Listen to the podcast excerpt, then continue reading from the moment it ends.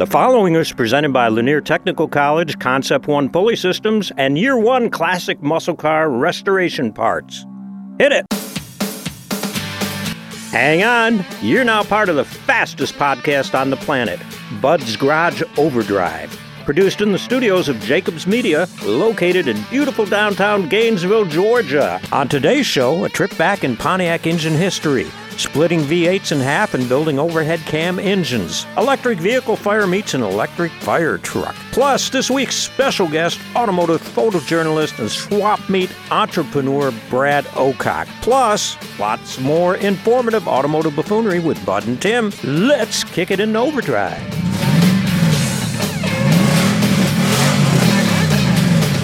Welcome in, folks. This is Bud Hughes, uh, resident car nut. Timmy Pasquale, upholsterer to the stars. How you doing, Tim? I'm good, Bud. How are you? Second episode of Bud's Garage Overdrive. I'm excited. Oh, me too. All right. Uh, I would like to start by noting that you and I have both confessed on the radio show to being very good grinders because of our welding skills. Oh, absolutely. Yeah. I can MIG weld a little bit. I could stick weld pretty good and, and MIG weld. Uh, TIG weld, I don't have a machine to practice with, and I if, No, me either. If I did, I could probably get the hang of it because I used to braze stuff and that back in the day. oh, yeah. But I do know a place where we could correct our welding skills, or you could learn brand new ones and, And get that- yourself certified. That would be uh, Lanier Technical College. Absolutely. And they have a welding program there that will teach you welding theory, different types of metals, different types of welding materials, and get you ready to go out there either making the big bucks as a welder or if you just want it for your own knowledge when you're working in your garage or whatever you're doing. Yeah, you could zero in on, on the, the stuff that interests you, but if you get a if you get a well-rounded uh, you know look at what's going on in construction and the different materials that are being used, you find you can kind of follow the money trail as to what skills get you what amount of money. Right. and uh, that gets you set up to you know get certified with the American Welding Society uh, as you get into your career. And certifications, like everything else in industry, are a big deal. You know, welding is a very satisfying hobby as well. And we yeah, and we have such a shortage of welders uh, throughout Right. the United States in all different types of trades. So this is one of those skills you can put in your back pocket and go to another part of the country, and you're still a welder. Heck yeah. Yeah, so check out the welding and joining program at Lanier Technical College, laniertechnicalcollege.net. Okay. I was uh, browsing the internet as I always do for, for stuff to talk about here, and there's these characters. They're called Garage 54. And they're, they're on YouTube or something. I don't know. But they cut a four cylinder engine in half. This is a Russian garage. And Yeah, then put it back together, and it actually ran. It had 32 horsepower, et cetera, et cetera, et cetera. But while I was reading this, I thought, you know, back in the day, my uncle had a four cylinder Pontiac that was half of a V8. I thought. Now, you know, sometimes you, you dream this stuff or whatever, but I remember he had the car. Too. It wasn't the greatest running car or anything. Mm-hmm. Uh, it was a four cylinder. So I did some search. And this four cylinder engine was actually called the Trophy 4 Yeah. Pontiac engine or the uh, Indianapolis engine. It was based on a 389. It was a brainchild of uh, John DeLorean. And uh, they, they did it in. Uh, the one I saw was 1963. It says it, uh, it was Tempest in 1961. Yeah, 1961. It was a 389, and uh, it was a 45 degree inclined four cylinder created from the right bank of a 389. Either came with a single single barrel carburetor or a four barrel carburetor. The four barrel carburetor s- sounds rather jazzy, rather sporty. Yeah. The single barrel carburetor is one my uncle got, Uh-huh. and it was a rough it was a rough idling engine. I, I guess it was, uh, but back in the day, it had it had some power. In the engine bay, it stood straight up. It wasn't slanted because it was the right bank. Was it slanted It like was a slant it, six? It, it was slanted, yeah. okay. Because they used this, the same engine mounts and stuff as the V8. okay, so It, it was actually slanted. I bet that was weird looking. Yeah. I don't, I don't recall seeing one of those. And I mean, in the late '60s, I was pumping gas. Maybe they were all gone by then. Well, the the the air cleaner and the snorkel and everything kind of covers up the left side of the engine, so you don't you don't notice. Uh-huh. You don't it. really it, see. It doesn't stick right out. Now I at remember you. the the Pontiac. What was that? Uh, they had an overhead cam six cylinder in the late 60s? In the late 60s. Yeah, yeah, with- you're right. You're with right. A, they uh, did. four barrel yeah, it was a six. It was a six-cylinder straight, straight six. Uh huh. Yeah, I do remember that. It was called the Sprint 6, and it was available from Pontiac from 1966 until 1969. And it was available with either a single barrel carburetor or A four-barrel. or a four barrel, a quadrajet, Quadrajet. a Rochester quadrajet. And the unique thing about it was the overhead cam was actually mounted in the valve cover, if you will. Right. And, uh, And not the only journals that- and stuff were in the valve cover. It was a cast valve cover on a cast iron block, so it was aluminum valve cover, cast iron block, and the timing was controlled by. A timing belt, which was much quieter, and they say that was it was a great engine. It was just the timing was bad. No pun to- intended. Yeah, to introduce it at that time. If they'd have waited just a couple of more years, because those were still the performance car years. Right. So people wanted performance, but for a six-cylinder engine, it had 230 horsepower. I mean, it wasn't a slouch. But it was quiet. Yeah, it you know, was as, quiet, as right. opposed to the pushrod engines. And uh, uh, you know, the Europeans picked up on it, Yeah, they did. and uh, you know, started started building that type of stuff. Mm-hmm. And uh, you know, And there you go. One thing led to another, and then Peugeot was back in the race again. yeah. of all things. Who thought? the uh, the thing about an overhead cam engine, you know, you you're not trying to change direction with a lot of things on an overhead cam engine. Obviously, your pistons are changing direction every time they go up and down, Mm-hmm. but you're not trying to convert a push rod upward motion into a downward motion. Right. You know, you, you, you've you've got everything that's reciprocating already with an overhead cam engine, Mm-hmm. and it it means less not necessarily less moving parts because in some cases you've got more change or more belts or whatever um, but everything is kind of working in sync with each other as far as all going the same direction at the one time Okay. you know it's like circling the wagons mm-hmm. you know and I'm, I, the funniest cartoon i ever saw when i was a kid was in uh, boys life magazine and it shows it shows this wagon you know Conestoga wagon in between all the Indians, and uh, the Indians' feathers are all tattered and broken, and, and the chief has stopped stopped them and said, "All right, now we're going to circle from the right or from the left." so, uh, you got Oh, you got to imagine the Yeah. visual. Mm-hmm. In the U.S., I did not realize this. Between 150,000 and 200,000 vehicles catch fire every year. Yeah. And the issue with an electric vehicle is once you put the fire out, it may come back. It may come back. A California highway started burning, you know, a fire that caught, an electric vehicle that caught fire on a California highway started burning again at the tow yard Mm-hmm. five days later after it was towed there. Isn't that amazing? They Eh. say all it takes is a little bit of moisture and a, a broken open battery pack underneath the car somewhere. Because of this magic called thermal runaway, Thermal runaway. Isn't that a where they heat up and they just get keep getting hotter and hotter and Mm-hmm. hotter. This is what took uh, laptops and stuff for a while off of planes, Right. Because of the batteries and stuff in them, they they'd overheat Uh-huh. and and go into thermal runaway. It's it's the it's the virtual version of oily rags piled up in a corner. Kind of Spontaneous combustion. combustion, yeah. Yeah. It takes about 500 to 1,000 gallons of water to put out your typical car fire. Mm-hmm. Okay, because you're drowning out whatever it might be, gasoline or oil or whatever, once it catches fire. right. One truckload, all right, is is 5,000 to uh, uh, 500 to 1,000 gallons. Mm-hmm. The last big fire they had with one of these, we were talking about it, where the, the car exploded basically and the, the batteries went everywhere. And Oh, right, I remember that, yeah. It took 28,000 gallons of water to put That's the fire That's a lot out. of water. You can't get it with one truck. Right. You can't get it unless you can shuttle the water. You can't get it unless you your car catches on fire in front of a fire hydrant. Uh, exactly. It would be the best thing to do. But anyway, Or the dog pound. Yeah. okay. I'm thinking. All right. never mind. We've talked about magic blankets that you could throw over these fires in a perfect scenario out in a you know a parking lot that was perfectly level and you had enough bodies you might be able to drag a blanket over this you still got to get the person out of the car Yeah. Oh, absolutely. because people it, get trapped in these cars, and it, it happened in uh, was it California? Um, I'm looking here for the.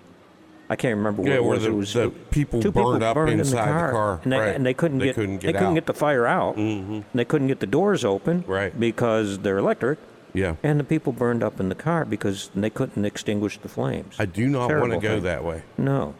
So Jeez. there's they're going to start training for it. Well, but interesting thing, they say uh, right now there are 31,000 electric vehicles registered in Georgia, but they expect that to increase exponentially over the coming years because that's going to be all that is available to buy at And- some and- point. Well, yeah, I, I guess.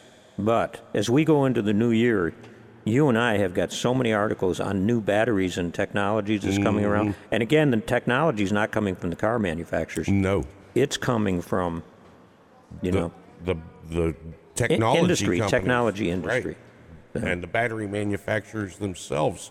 In Vancouver, Canada. Did you read what the Canucks Oh did here? Oh my God, this was so. This is so funny about the the fire department spending three hundred thousand more than a diesel fire truck costs to Yep. buy this Yep. electric fire truck Yep. that pumps less water and needs a diesel extender engine to make it useful on the scene of a fire. Now, just my take on this. Go ahead. is Don't, don't some- sugarcoat it. some drunken fire official's brother-in-law sold his first electric fire truck. Okay. It's just that's just a Well, wild you know what occurred to me is you know the thing holds what what does it say five thousand gallons of water. Yeah. And Um, it takes it takes like thirty thousand to put an electric car fire out. Right. So if the electric truck catch, catches on fire, they're in, they're in It, deep do- it doesn't have enough water to put out its own fire. Put out its own fire, and it certainly can't put out a car fire, electric crazy. car fire. That's the I don't know. I don't know what they're thinking. Well, today's special guest on Bud's Garage Overdrive uh, is actually responsible for this whole thing. He's the guy that said to me, uh, We've gotten so much requests from our, our newsletter for you guys to have a longer show, and it wouldn't fit into what we were doing at the radio station. So, somewhere in the conversation, it came up, Why don't you guys do a podcast? And so here we are, and here he is. That would be Brad Ocock, and we're going to talk a little bit about Brad. You don't know Brad maybe as a household name, but if you're listening to this program, you have you've seen his photograph, photographs, and you've seen his writing. You've read his articles. Uh, you've seen his work in publications, automotive publications, forever. And he's with us today. He's been a, a guest on the radio show a lot. And uh, it's it's just great to have you. Since you're responsible, it's great to have you here today, Matt. It's really good to be here. I'm glad you guys are doing this. All right, we need to know. Tim and I uh, is this is one of the things that we grilled ourselves on the first podcast about. Where the heck did the, the automotive bug bite you? Not specifically where, but when. Well, I started uh, I started building Legos when I was a little kid, like real little. See, Erector Uh-huh. sets, Legos. Legos, There we go. Absolutely, building stuff. And uh, my dad was a was an industrial engineer. He worked for American Motors, and he was certain that I was going to become an engineer. Um, you know, I didn't build a lot of cars with Legos, but then uh, when I was eight years old, living in Burlington, Wisconsin, um, his half brother called him up one day and said, "Hey, I'm going to be racing at Great Lakes Dragway this weekend. I'll leave you tickets at the gate." Cool. and we went. It was summer, and uh, that was it. I remember, I remember every detail of that entire day. That's amazing. Now, I don't know, Tim. You worked in the steel mills, Uh-huh. and I was, you know, I was working at a gas station and you know playing music and whatever. But it's it's funny you bring up your dad wanting to be an, wanting you to be an engineer. Now he was an engineer. My my my father was a plant operations engineer, but he didn't have an engineering degree. But he wanted to make sure that I got an engineering degree, and I was terrible in math. Oh, I, I was horrible at math, and I could do out, I could use my hands, but beyond that, uh, Well, yeah, and my dad was my dad was an engineer, and then later on he got a master's in, in finance, so he ran the, the payroll and timekeeping for the Jeep plant in Toledo. So that side of his brain was very mathematical. It turns out that building with Legos wasn't engineering; it was creative. right. So creative mindset and the, the math mindset, we butted heads a whole lot. Now, did he did he tinker with cars or anything? No, no. In fact, uh, from 12 on, I was the one that did all the, the oil changes and the family cars and stuff. And Now, did you have you know, we all have the crazy uncle. I'm, in fact, I'm one now. Uh, you know, that worked on cars or taught you things or mentored you. Where'd No. you, where'd you get into that? no, uh, I went and uh, spent the day at the drag strip, and, and it turned out to be 1978. And I figured that out just a couple of years ago. And uh, after that, my mom, in fact, has said that after that day, I was never the same. So it was, I started uh, building model cars, and when I was 13, I got a subscription to Hot Rod. And, and when I got into college, I figured out that I could write and was going to be a newspaper guy. And then I took a class called magazine article writing. And uh, Dr. Paul Manny said, you know, this is a 300 level class. By the time you get here, you know how to write, so I'm going to teach you how to sell it. And I was like, oh, really? And Wow. freelanced a couple of magazine articles, and here I am. Well, that's awesome. Man. It was a lot of fun. So when you were growing up, your your dad worked for AMC at Yeah. the Jeep plant. Were you strictly an AMC family? No, uh, No well, gremlins in the driveway? uh, well, we had a Jeep Wagoneer, and Oh, yeah. we had a couple of Eagles. At some point, my dad. The Eagle. Whatever Yes, the happened Eagle to the wagon. Eagle? That was They were so great. way ahead of Well, its time. you you'll be saying the same thing about Dodge ten years Yeah. from now. what happened? yeah. It got absorbed into Chrysler and Yeah. disappeared. Yeah, Plymouth is gone, and Yeah, right. so yeah, we. Uh, so yeah, and then uh, when they, you know, joined with Renault, we ended up with a Le Car. So we had a Renault Oh, car, and that was my Oh, dad's what a commuter. hunk of never. Oh Yeah. man, we packed. It was a, I guess it was a five speed, and it had a, had the little sunroof top that, that folded back. And my Mm-hmm. dad needed that because he was kind of tall, and uh, it gave you just an extra inch of headroom. So that was his go to work car. car. I'd forgotten about those things. Oh, yeah, I will never forget about him because we used to drive from Brighton, Michigan, because by then we lived in Brighton, and we would drive back to Milwaukee, Wisconsin to visit family at least once a month. And we would pack the three of us boys into the back seat of the car, my mom and dad, and sometimes the dog. Uh huh. See, when we bought the uh, Renault Alliance car of the year, that was the beginning of the end of my first marriage. We had one of those in our in our uh, driveway for a while too. I can't remember why. So, So you went you went to school, you learned writing, yep, and you sold your first article to who? to uh, Chevy High Performance magazine. Chevy My High first two Performance. articles actually. So what? Who were some of the other magazines you wrote for? at that point, it was Chevy High, and then uh, then I graduated from college and substitute taught and kind of bounced around. So I substitute taught for a while, and then I had another job installing industrial equipment. What did you substitute teach? Uh, well, everything, but actually, the very first day, this is funny. The very first day that I'd ever done it, I walked in, and the woman, you know, they were just dying for subs, and uh, the woman in the office goes, "Oh, this is great. You're gonna, you know, do really well." And um, who are you substitute teaching for? What class? And I said, "Well, it was the automotive shop class, which was just the luck of the draw." And her face just went almost pale, and she goes, "Oh, I am so sorry. They should not have given you this class for your first assignment." it's it's not going to be this bad going forward. I promise. And I was like, great. So uh, I walked in and introduced myself to all of them, and the, the uh, shop instructor, you know, had left assignments and stuff. So I told him who I was, and I had a I brought in a stack of hot rod magazines just because I always had them with me, and because as a substitute teacher, you don't do anything but sit there and babysit. So I was going to read car magazines. And uh, I, I told all the guys, I said, at the end of the day, if uh, you know you get all your work done, I got a stack of car magazines up here. You're more than welcome to flip through them. And uh, from that point on, I was their go-to guy for the auto shop stuff. Did they know at that point in time? Did you did you take the time to tell them that you actually wrote some of the articles in some of those magazines? I don't remember, and I'd only had two articles out by that point. And then uh, the next year, I interviewed with, um, well, later that year, I interviewed with Hot Rod, and uh, also Four Wheel and Off Road, and I'd gotten a couple other assignments from Hot Rod. I, I met Rob Kinnan up in Michigan and shot a fastest street car race with him, and um, did a couple other things, and then uh, I hadn't really had too much published by then. And then uh, with the interviews, the, the company got sold, so there was a hiring freeze. So then I just started. Um, somehow I ended up answering um, tech articles. Remember back when they had the tech, you know, readers would write in for questions and answers. Yeah, answers. who's the guy that used to do all that? McFarlane. Marlan Davis. Marlan was Davis, the yeah. was the famous guy that did that. Yeah, And- Marlan Davis. Now, did you work with Freiberger and some of those people? Well, back in the day. Freiberger was the one who uh, in, who interviewed me for Four Wheel and Off Road. Okay. So, and uh, yeah, and then he was the editor for Four Wheel and Off Road, and he sent me a huge pile of uh, reader questions.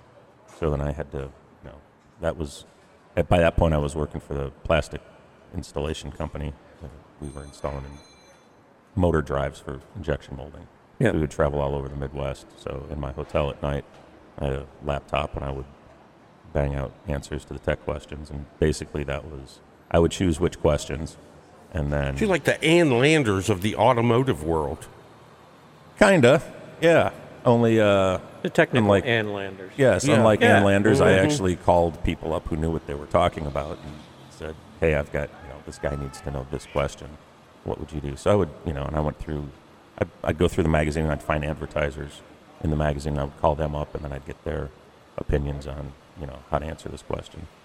So I did that for a few times, and then uh, uh, so I, I should back up once. The way that that all of the way that I met Freiberger and Kinnan from Hot Rod. So after the first two articles in Chevy High, I was you know working my way through college, and I worked in restaurants. So I was, if I wasn't in class or on my way to class, I was at the restaurant working split shifts or whatever. I was probably working sixty or seventy hours a week Yeah. Yeah. and uh, I never got time to go to car shows. In fact, my whole high school and college career, well, during college, and I was on the seven year plan, I think, um, I never went to a car show the whole time in college. When I figured out that I was going to write for car magazines, I printed up a bunch of resumes and drove to the Good Guys show in Indianapolis from Toledo in the morning because I had a night shift at the restaurant. And I looked for every every guy that I figured was a magazine guy based off of his car guy, his magazine T-shirt, and if he had a professional camera around his neck.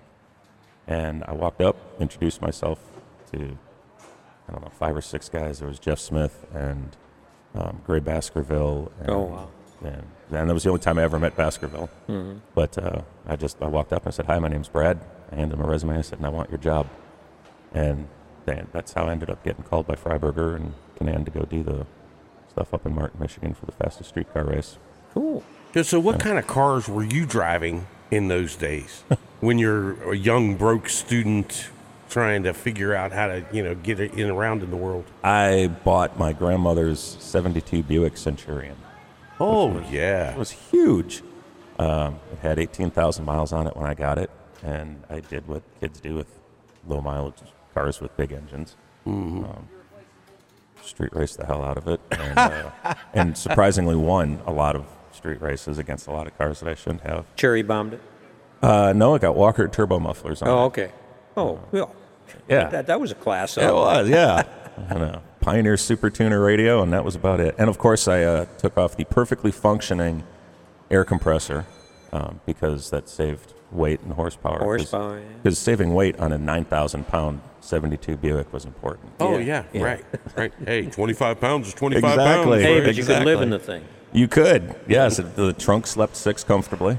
And, uh, And uh, yeah, and the black vinyl interior, I was really glad when summer came around and I didn't have that AC. in there. AC working, yeah. All right, so I, when I ran into you, um, you, you talk about having a camera hanging around.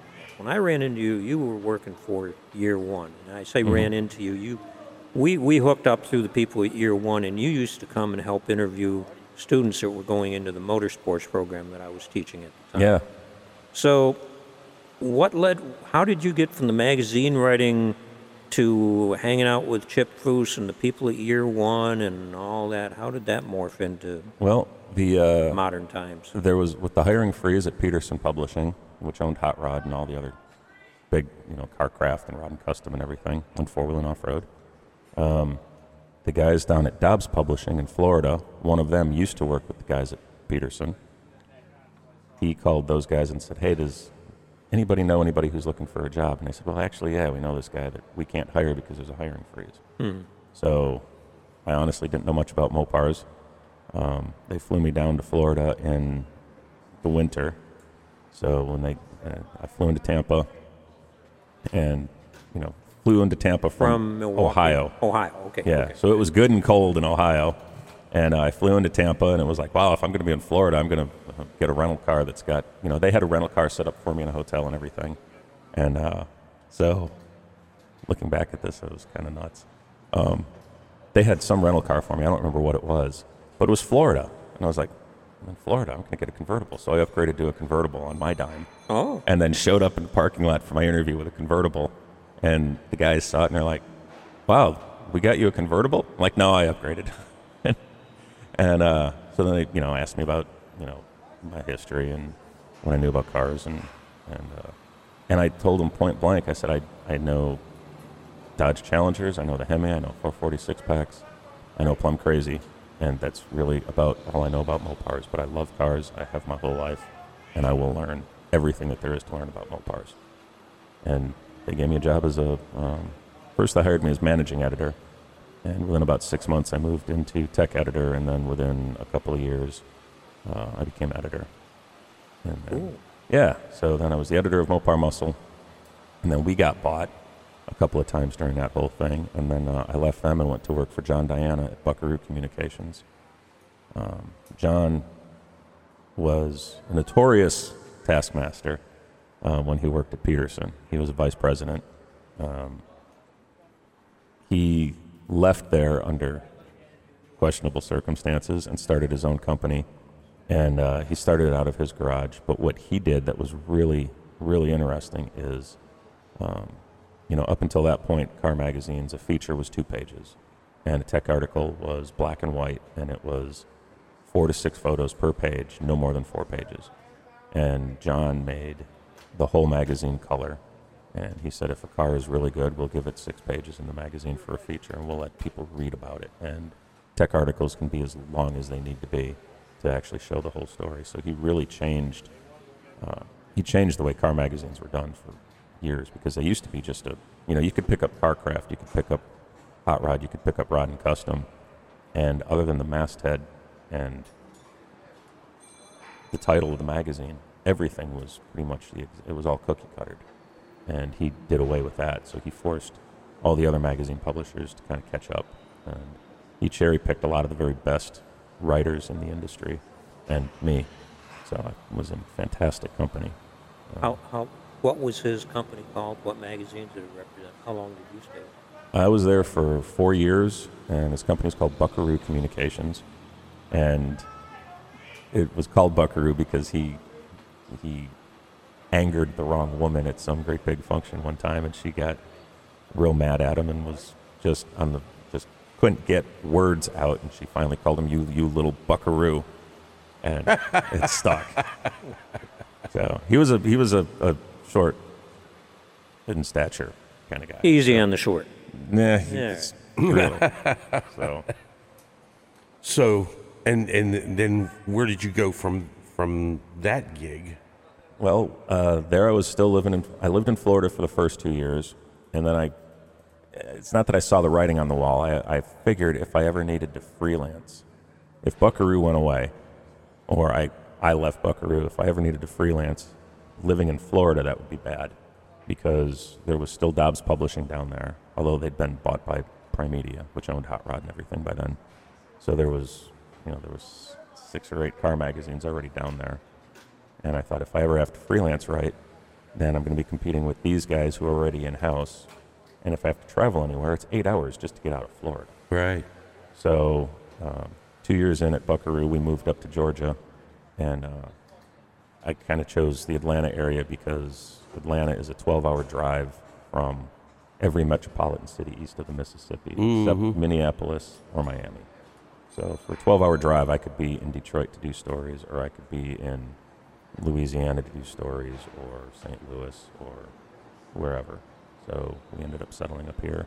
Um, I worked for Buckaroo for two more years, and through that whole time, year one was one of the it was the premier um, supplier for parts, Oh yeah, for restoration parts. Right.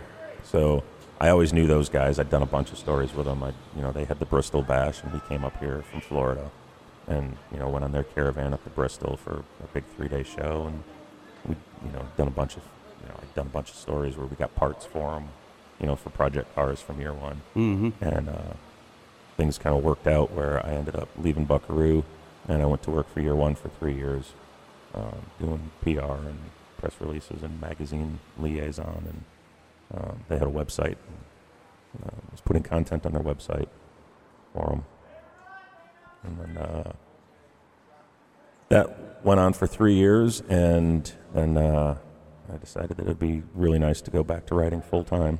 So I left year one and went freelance full time again, and at that point was fully on my own, and uh, and it was interesting because the the way you know everybody kept asking the you know the biggest question was you know what are you going to do about medical insurance? I was like, well, I've been year year one's rates. Uh, they had some, I guess they had some people on staff that kind of drove the corporate rates up, so it was cheaper for me to get insurance for my family on my own rather than go through the company. Mm-hmm. So that you know that's the first consideration everybody has when they go start their own business or they Oh, you know, sure. do whatever. So for me, it wasn't a consideration, and since I had so many contacts in the magazine industry and was an editor, I knew what they were looking for. Um, it ended up just being a turnkey, perfect fit. So I ended up getting assignments. I left. Uh, I left them on Friday, and by Monday afternoon, I had half a dozen assignments. So Well, and how is how has that whole thing changed now with the internet about the magazines and I mean you still see magazines on the shelf at the grocery store, but are there many people buying them? I mean, and it's, are people still subscribing? Well, I know Bud subscribes to several car magazines. I used to get a bunch. I don't get any now. I Yeah. just read uh, anything I want to on the internet. Yeah, it's. I see it as sort of a niche. Like, I guess you know, linking to this industry, um, everybody used to have horses, and in every town there was a, there was a you know stable, and there was a couple of blacksmiths and farriers, and tack and saddle guys, and cars came and wiped out all of that. Mm-hmm. But now there's there's still horse enthusiasts, so you still need farriers, you still need tack and saddle people. Sure. You still need all of that. It's more of a niche industry, and I think magazines could be like that. Um, one of the problems, as an insider, it's really easy to blame the internet for magazines going away. Um, in a related note, uh, Kindle, you know, everybody had Kindles for a long time, and they killed they, they killed paperback books, and everybody thought, well, paper books are going to go away because why would you get a paper book when you can read all of these? You know, you can read everything on your one Kindle device. Yeah. Last year, paperback or paper books outsold Kindle by a large margin. Really? Yeah.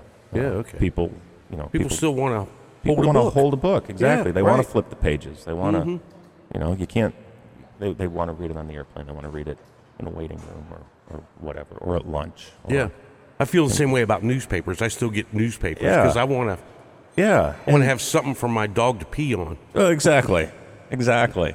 Good for you. I hadn't thought about that. Okay. Well, you guys. we you well know. we you know well, Yeah, something to roll up and whack the dog in yeah, the nose there's a, with. There's then. a yeah, there's a local No joke nose, about uh, you know training your bird with the local paper. Yes. Yeah, well, okay, that's that's fine. All right. So when I first met you, I know you're doing a lot of photo shoots and stuff like that. Yeah. Now photography is a whole different world than writing. yeah, it is. Uh, you know, it's a visual deal. You Yeah. Know? So how did you how did you uh, explore photography and you know learn the techniques and all the things? Well, when I to took there? when I when I was in college, um, I wrote a term paper for a class, and the, the and I was a very I, graduated high school. My GPA had a decimal point in front of it, um, and that's not actually a joke.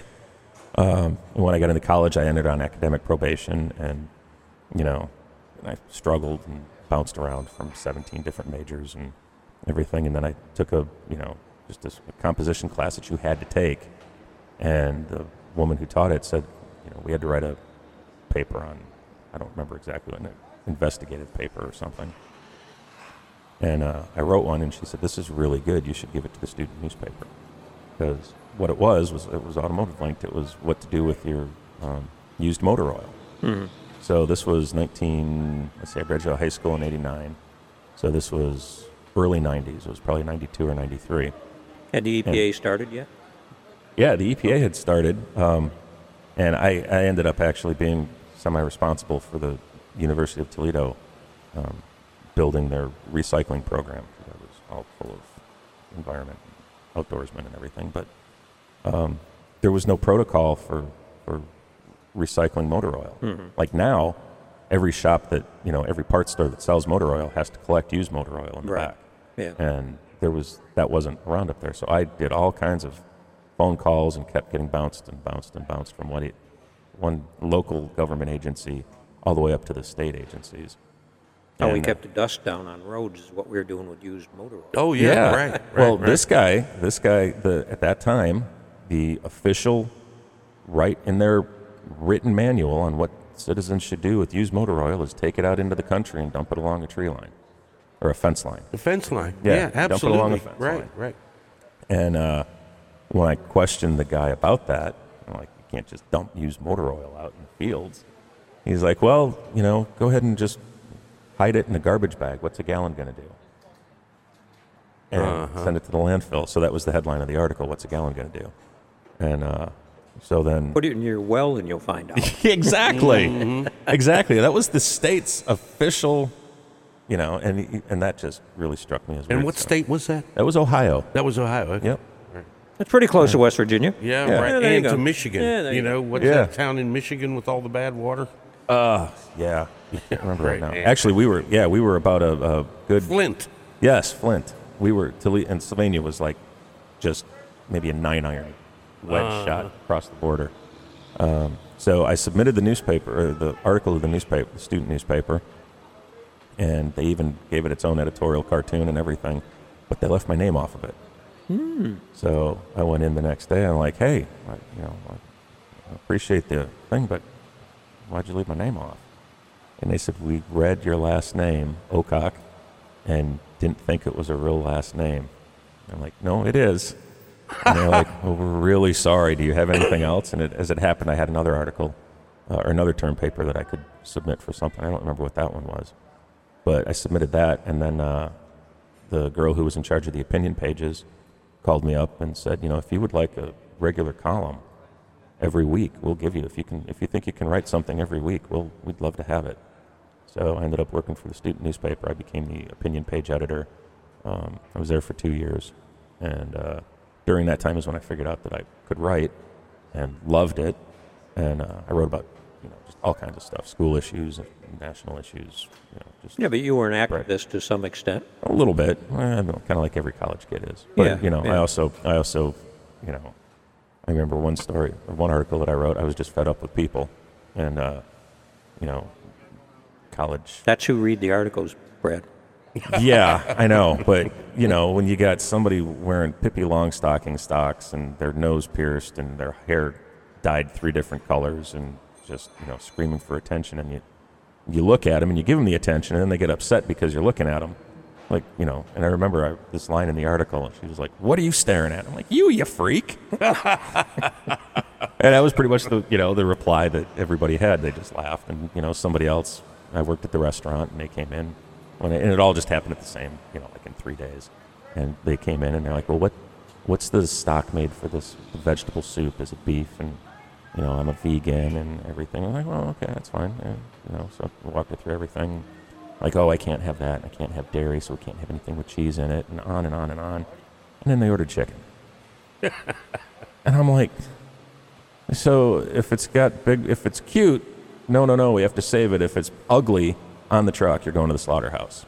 So that just, I couldn't stand that. And then, uh, you know, some other guy was on a, uh, on an elevator and had a, you know, bunch of pins on his jacket. One of them was meat is murder, and or fur is murder. Fur is murder. Wearing a leather belt and leather shoes. and I'm like, Yeah, but So- it was shaved. yeah, exactly. That's what I put in the article too. It's like so if if you shave it and turn it inside out so it's suede, that's cool. But if it's leather, then no, no, no. Yeah, right. You know. So that's just you know those are the kinds of things that I wrote about. It was a lot of fun. So how did, uh, how did we how did we get back? Let's circle back around Well- to the photography. Well, I figured so when I took at by that point, you know, and everybody kind of knew me on campus. And actually, it was funny because my dad was going getting his master's degree. So now he, you know, first day of class, There's everybody's like, "Are- there, "Are you are yeah. you Brad Ocock? Are you related to Brad Ocock?" Which was kind of a weird thing for my dad because everybody on campus knew me through my column. But I figured out through uh, the magazine article writing class that I could write for car magazines. Because up to that point, I thought I'm going to be a, a newspaper columnist right. Yeah. and you know I'll, I'll write that way because I was a writer. And uh, then when I figured out that I could actually go to work for car magazines, it was like, wow. So now I need to learn photography. And the uh, the communications for the journalism school only had one photography class. It was black and white, and I learned a couple of good things in there, but that wasn't nearly enough. So I wanted to take all of the uh, photography classes from the art school, but they had a whole bunch of prerequisites, like you know draft or uh, sketching and watercolor and stuff I didn't need. At that time, the University of Toledo had a program called University College, and you could go to it if you knew what you wanted to do, but there wasn't a degreed program that fit. You could make a case for building your own program, and at the end of it, they would give you a bachelor's degree. So was this the, the, the start of trade schools, or No, this not was necessarily? no. It was they would give you a bachelor's of arts, but it was in interdisciplinary studies. Ah, okay. The stuff that interested you. Yeah, if if you could tell them, I want to take these classes, and at the end you give me a degree, and I will go get a job doing this Yeah. with those. So Interesting I took yeah. yeah I took every single editing class because you know they'll offer like the, the communications department, the journalism school offered you know maybe ten editing classes, and you could only take four of them, and then you know a fifth as an elective. Well, I said I need to take every one of those, and in the English department, I need to take every single writing class that they have, and then in the, the art school, I need to take every photography class that they have, and when I'm done, I've already got I'm already a writer. Everybody here knows me. I've already got published magazine articles. When I'm done, I will know how to write, I'll know how to edit, and I'll know how to take photos better than most other people. And I'll get a job working for our magazines, or I'll freelance write. And they said, okay, it sounds good to us. We're also going to make you take um, econ. I'm not a math guy. Right. Um, but actually, the econ class gave me gave me one thing that was very very useful, so that was decent too. And uh, so I went through, and uh, at that point, I was still working in the restaurants, working my way through school, and I figured out what I wanted to do. And 12 to 16 hours was full time, and I'd already been in college several years, past four years, and all the classes that I took would have added um, like another two and a half years to it. So then, instead of taking 12 to 16 hours for the next three semesters, I took uh, 23 hours, 21 hours, and 20 hours, I think. Overachiever. Yeah, I had to get the dean of the school to sign off on it because I was taking a double Yeah, course that's true. load Yeah, that's true. Yeah. and uh, actually made honor roll for all, all three of the semesters. Good for you. 'Cause It was, Wow. it was just something that was it came easy to me. Writing Hmm. came easy, and photography was not easy. Um, it took me three photography classes before I finally figured out the relationship between f-stop and shutter speed, and you know how do you, and once I figured that out, it was it just all clicked. So you're freelancing at this point in time. You're not with you're not with Year One. Nope. You're you're, you're freelancing. You're writing articles. Probably wrote the most informative and confusing to me. It wasn't confusing the way it was written. It was confusing for me to. It was just so much information. LS identification article that I've ever read in my entire life. I don't remember what magazine that was in, but it was when for the LS. It's when the LS engine was first coming out, Yeah. and there are so many variations of it. Yeah. And y- you made it crystal clear, even though it took me a while to take notes. It was like reading a Co- Tom Clancy novel. Yeah, it, it was, Uh. it was miserable. One that was for Super Rod, and that was because Super Rod let us do whatever we needed to do. Mm-hmm. It was really cool. I did a article for Super Rod on chopping the top on a 50 Mercury. I didn't do the work. Um, I just followed along as the shop did it, Mm-hmm. and it was 119 photos. And Sure. keep in mind, our competitors were running six photos per page for Yeah. two, you know, three or four pages. And here's 119 photos. It was, you know, it was half the magazine. And I just saw that actual article referenced online on a on an enthusiast website, um, maybe six or seven months ago. And you know, I think I wrote that article almost 15 years ago. Wow. So you're still writing? Uh, other than sharing my opinions on uh, Facebook, now, Which you do a very good job at too. so how does My girlfriend how, would disagree with you on that. how does that link to your current position as a uh, promoter for the Northeast Georgia swap meet? Well, promoter, chief cook and bottle washer, the inventor, all- all of it. It- Yeah. It wasn't another entity until you made it up, was it? No, it wasn't. Um, so this sounds weird, uh, or you So know, far, it's all oh, been very normal. Well, yeah. when I was married and had a son, I and had a kid. Um, I, for whatever reason, I don't know why, it just was me. Um, I I felt like as the husband and father, you have one job, and that's to protect the woman and child. And you protect them from hunger, you protect them from the elements, and you protect them from bad guys.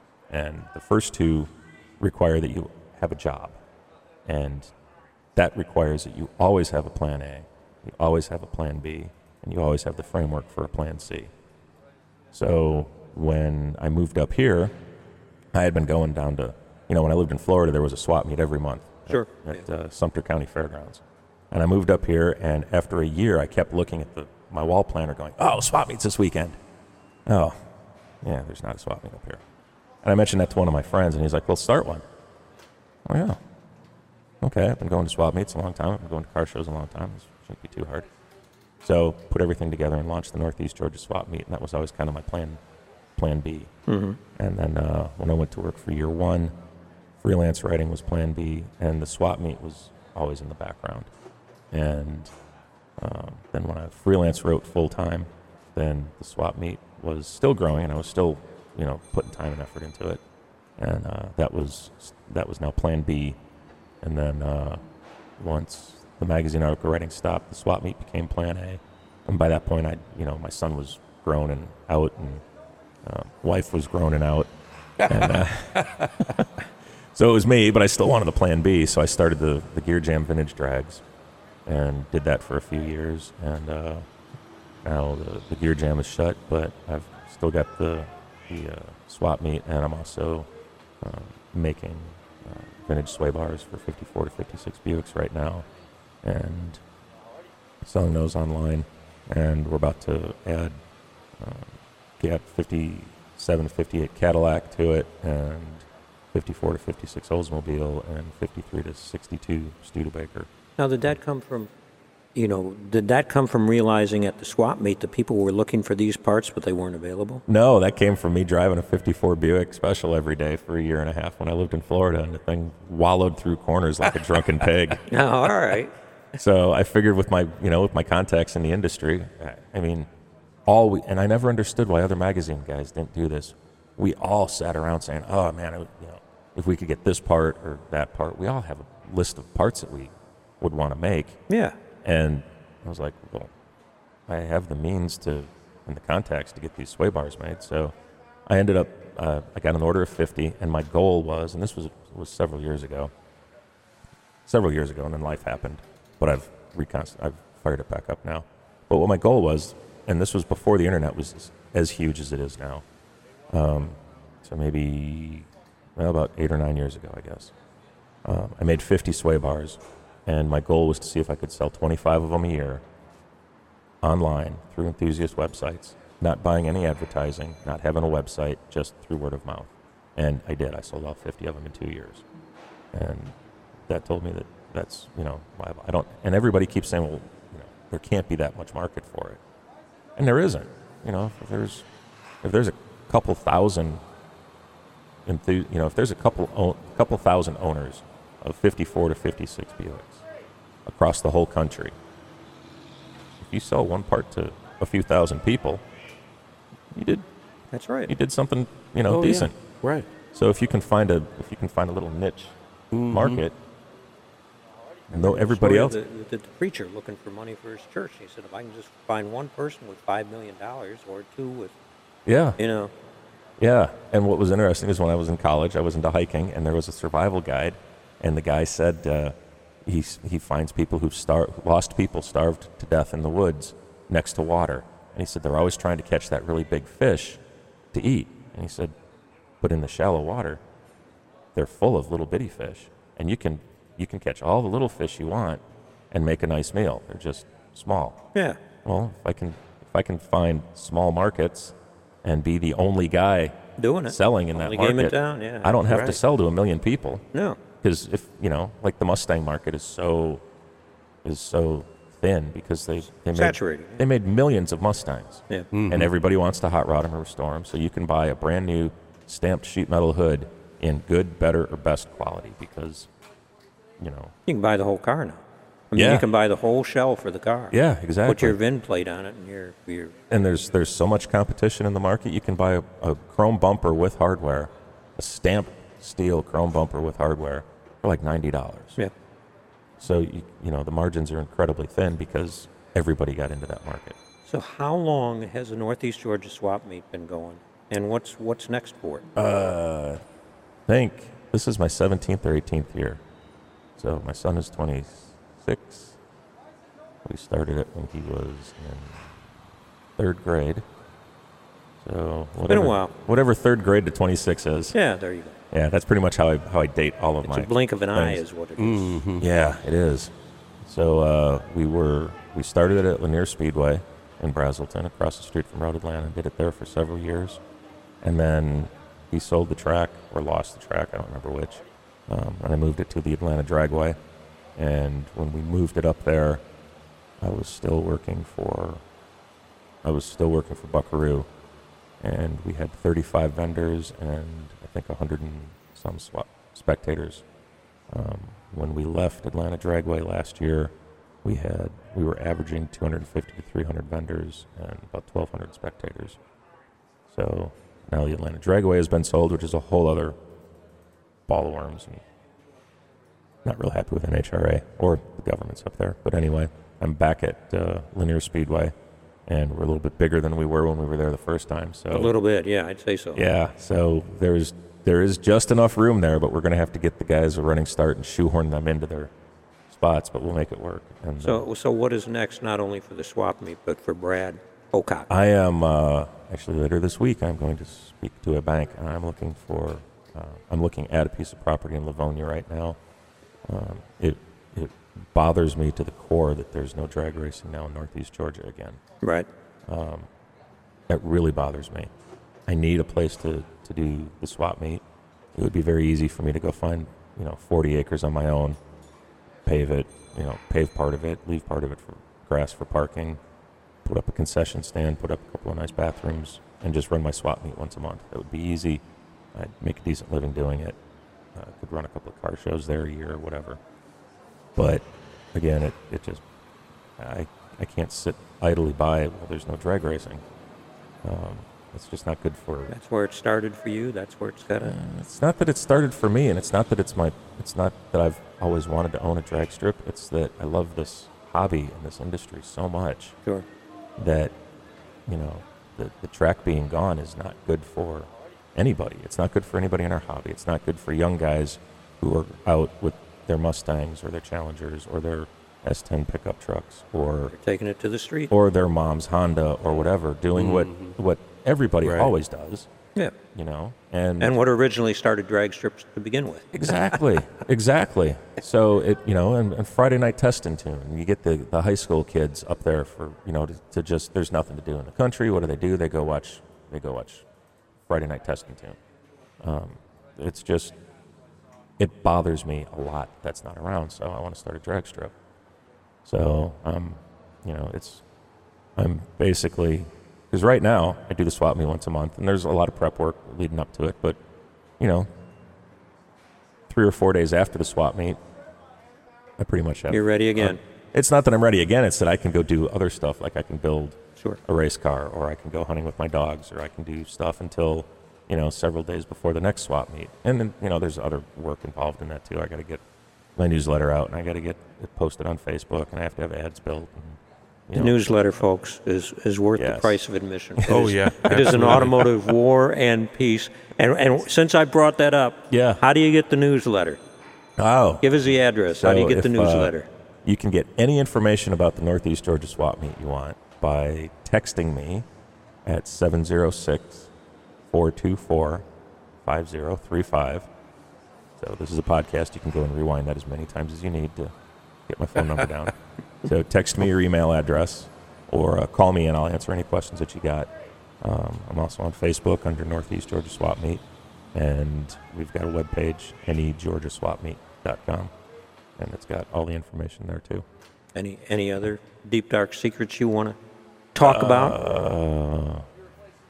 Nothing that I can. Are you are you gl- are you glad that you initiated this uh, extension of automotive buffoonery called Bud's? Absolutely, absolutely. I am not real tech savvy, um, so I have had my 26 year old son explain to me how to do podcasts because he listens to podcasts all the time, which is a really interesting thing because you know 26 and he's his whole generation is listening to podcasts, but a lot of guys my age are too. So this is awesome because we will be able to listen to, to podcasts, your podcasts, in the shop while I'm working at night. I've got uh, I've got a laptop out there that's dedicated to the shop. It runs through my, my TV. Uh, I've got, I don't have a TV in the house, but I got a big TV in the shop. In the shop, yeah. Yeah, well, absolutely. Put it where the, it's supposed to important, be. important things So- are, where you spend your time. Exactly. So I'm out there wrenching on stuff or tinkering on things. I will have the Bud's Garage podcast on. That is so cool. We're, we're just glad you could be here.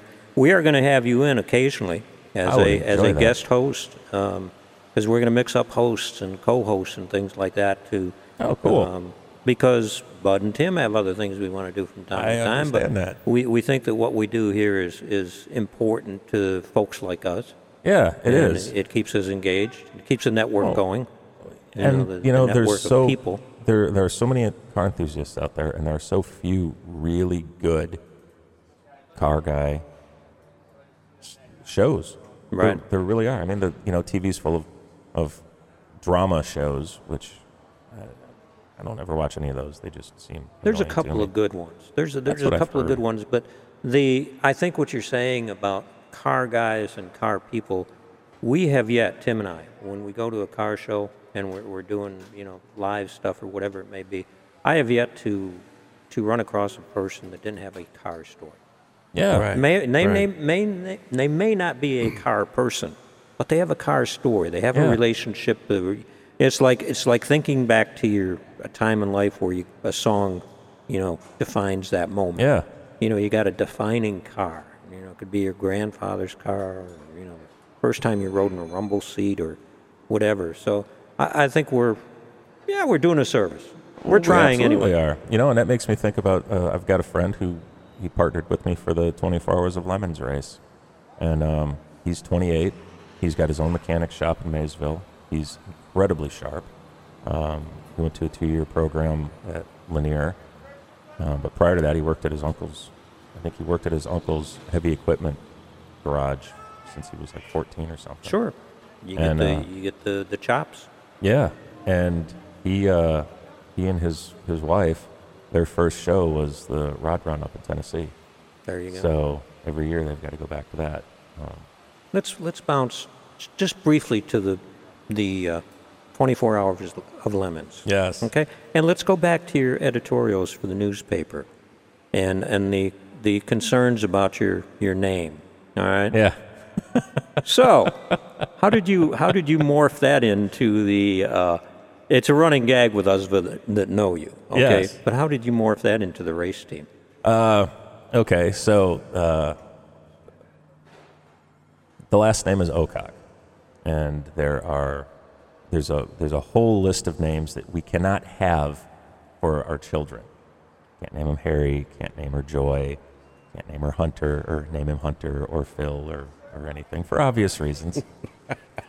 so uh, when guys are uh, in about seventh grade, they start making all kinds of jokes about everything, and one of the jokes with us was to put an N in front of our name, so everybody would call us that, and uh, it led to fights when I was in school. It led to fights when my dad was in school. It led to fights when his dad was in school, and uh, it was just one of those things. So when my son got to be about that age, I, I thought about it for a second, and I said, you know what? Because you know, I got the talk. This is coming down the road from my dad. I'm sure he got that talk from his Sure, dad. So I sure. gave my son that. I'm like, look, fifth grade, you're going to start hearing this. I said, the first guy that calls you that, look him square in the eye, and tell him his sister calls you Miles, and walk away from him. So he did that, and by the end of seventh grade, his nickname was Miles, and I had told guys at year one that, and and my name nickname became, Became Miles. yes. So uh, we just, and it was funny because when he got into, so he he decided in eighth grade that he was going to run cross country. And then when he made the transition from eighth grade to freshman year in high school, he did summer conditioning. And on the first day of high school, he, you know, was a little freshman. He walked in up the stairs of the building, and these football jocks all kind of parted the sea of students and came up to him and they're like, "Hey, are you Andrew Ocock?" And they're like, "Yeah." Or he goes, "Yeah." And he said, "And your name, nickname is Miles?" And Andrew goes, "Yeah." And he goes, "Dude, that's awesome. Come on, let's show you around." And they just There So, you go. yeah. That became the race team's it- name. Yep, it's Miles Ocock Racing now. So Well, Brad, it has been a, a pleasure to have you in and, uh, you know, learn a little bit not only about what your, you know, what your life was like growing up in cars and all. I think uh, I think what you went through in college and what everybody goes through in college is that the story is very similar.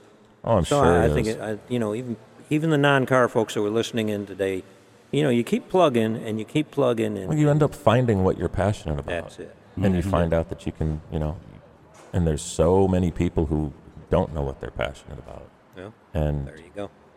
you know, it's it's weird. It's it, it I am absolutely passionate about hot rodding and, and the hobby and I'm so fortunate that I was able to stumble into it and make a living doing it. Well, thanks for taking the time to be here with us today and, and be part of the second podcast that, that you inspired. And uh, it's just great having you here. Well, thank you for Tim, having me. any parting shots? You good? Yeah, that way. Hey, Brad, I'm going to tell you what I love about going to the swap meet is there's a just a level of comfort that you feel when you're around car people. Yeah. It's fun.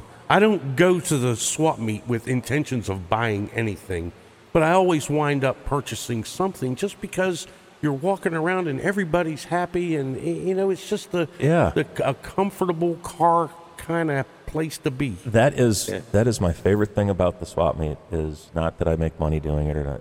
My favorite thing is when I walk around and I see guys hanging out with their buddies, Yeah. and that to me is is truly the best thing about doing it. Well, Tim, you and I have talked enough about uh, LS engines being put in everything. Oh, yeah. You know, the Chevrolet LS engine. Uh, Concept One Pulley Systems makes LS kits for the street, street engines, all the various combinations of LS engines that are out there, and there are a ton, different generations. And then, and they make a, a uh, over-the-top system, 10 rib, for these guys that are out uh, supercharging these engines. Oh yeah. And, uh, you know, if you check out the catalog online at concept1.com, they have got every combination you can think of, every finish you can think of, from chrome to clear to uh, black anodized. Mm-hmm. The stuff gets your accessories where they need to be, gets them down low so they'll clear different chassis, and everything is made specifically for the LS series. It's called the LS Victory Series kits. And the prices start at the low 2000s for one of these kits. And that includes all your components. It- you don't have to go through the junkyards looking for pulleys and putting right. these goofy looking old timey air conditioner compressors and stuff on. You know, modern up your car, modern up your ride with something that is built here in Georgia, in the USA, and will fit the first time. And if you've got any issues or a modification or something you want to put into your system, call the guys. They will, you know, they will figure it out. They build the systems, they design them and build them so they know what they're doing. Oh yeah. They're, they're not just gathering the parts and putting it in boxes. Mm-hmm. They have designed them, done the CNC work, and actually make the systems here in Georgia with all the spacers, all the bolts, all the fittings, and they can help you through the whole process. And save you thousands in and it's just so well built. Yes. That is the best stuff ever. Concept One Pulley Systems, Cumming, Georgia.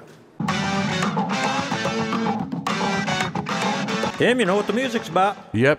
It is reaction time. Yes, it is. Your thoughts on uh, talking with Brad? He's definitely been a pioneer in a lot of different ways. Oh, Uh, yeah. Uh, you know, he's like me, a scrounge hound back in the day. You know, going through the junkyards, and you, you know, getting parts for our cars. Mm-hmm. Right. And then just you know, fell in love with certain cars, and then you go down the rabbit hole of making parts specifically for those cars, or finding parts, or Mm-hmm. you network with people and figure out, you know, where it's going.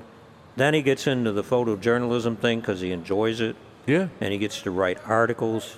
Um, you know, do the the photography back in the day when that's how it was done. Right. Now it's kind of all the magazines have morphed into just you know four or five magazines. There's not as many opportunities for folks. So So he's pulled all that experience together yeah, to create the Northeast Georgia swap meet and make fun for everyone that goes there. That's right, and and that gig's been going on for over ten years. Right. And now he's looking for a standalone place to maybe do some, you know, drag racing, some flat track racing, some cool mm-hmm. stuff, and still have the swap meet and have a venue for car shows and all that. This is a car guy, Oh yeah. you know, and, and it, it's it's. I'd like to see more people like that that have that kind of drive. It wasn't brought about by pandemics or anything like that. It was brought about by his his passion for cars Sure. and I, I just think it's great stuff. So, shout out, accolades to Brad Ocock and uh, the job he's doing, and we'll have him back to uh, give us updates on things. Oh yeah. All right, I want to get out of here by giving special thanks to all of you for tuning in, to our partners, Lanier Technical College, Concept One Pulley Systems, and Year One, the muscle car restoration folks who we're going to talk about right now, Tim. Right. And they have they opened their new place yet now in Cornelia, Georgia? They have Georgia? not had the grand opening. Wow, I can't wait to see them open that up so I can go to the showroom, pick up a catalog, look at all the stuff that they're doing. You know, they're great fabricators themselves in Oh, the yeah. cars that they build. Yep, classic muscle car restoration parts to the nth degree. Mm-hmm. Check them out at year1.com. Now, you can also check out Bud's Garage, the radio show, on all the usual podcast platforms or the Access WDUN phone app or live stream it at WDUN AM 550 or FM 102.9 out of Gainesville, Georgia. Next week's episode will feature team member of a winning NASCAR Winston Cup team, and that would be Dan Elliott, transmission guru. And he is going to be with, with us for about an hour and a half, I think his, his segment was. And uh, of course, we're going to have some more informative automotive buffoonery uh, mixed in with that. So we invite you to stop by next week and join us at Bud's Garage Overdrive, the podcast. In the meantime, keep between the dishes, shiny side up. See you next week, right here Bud's Garage Overdrive. Have a great week.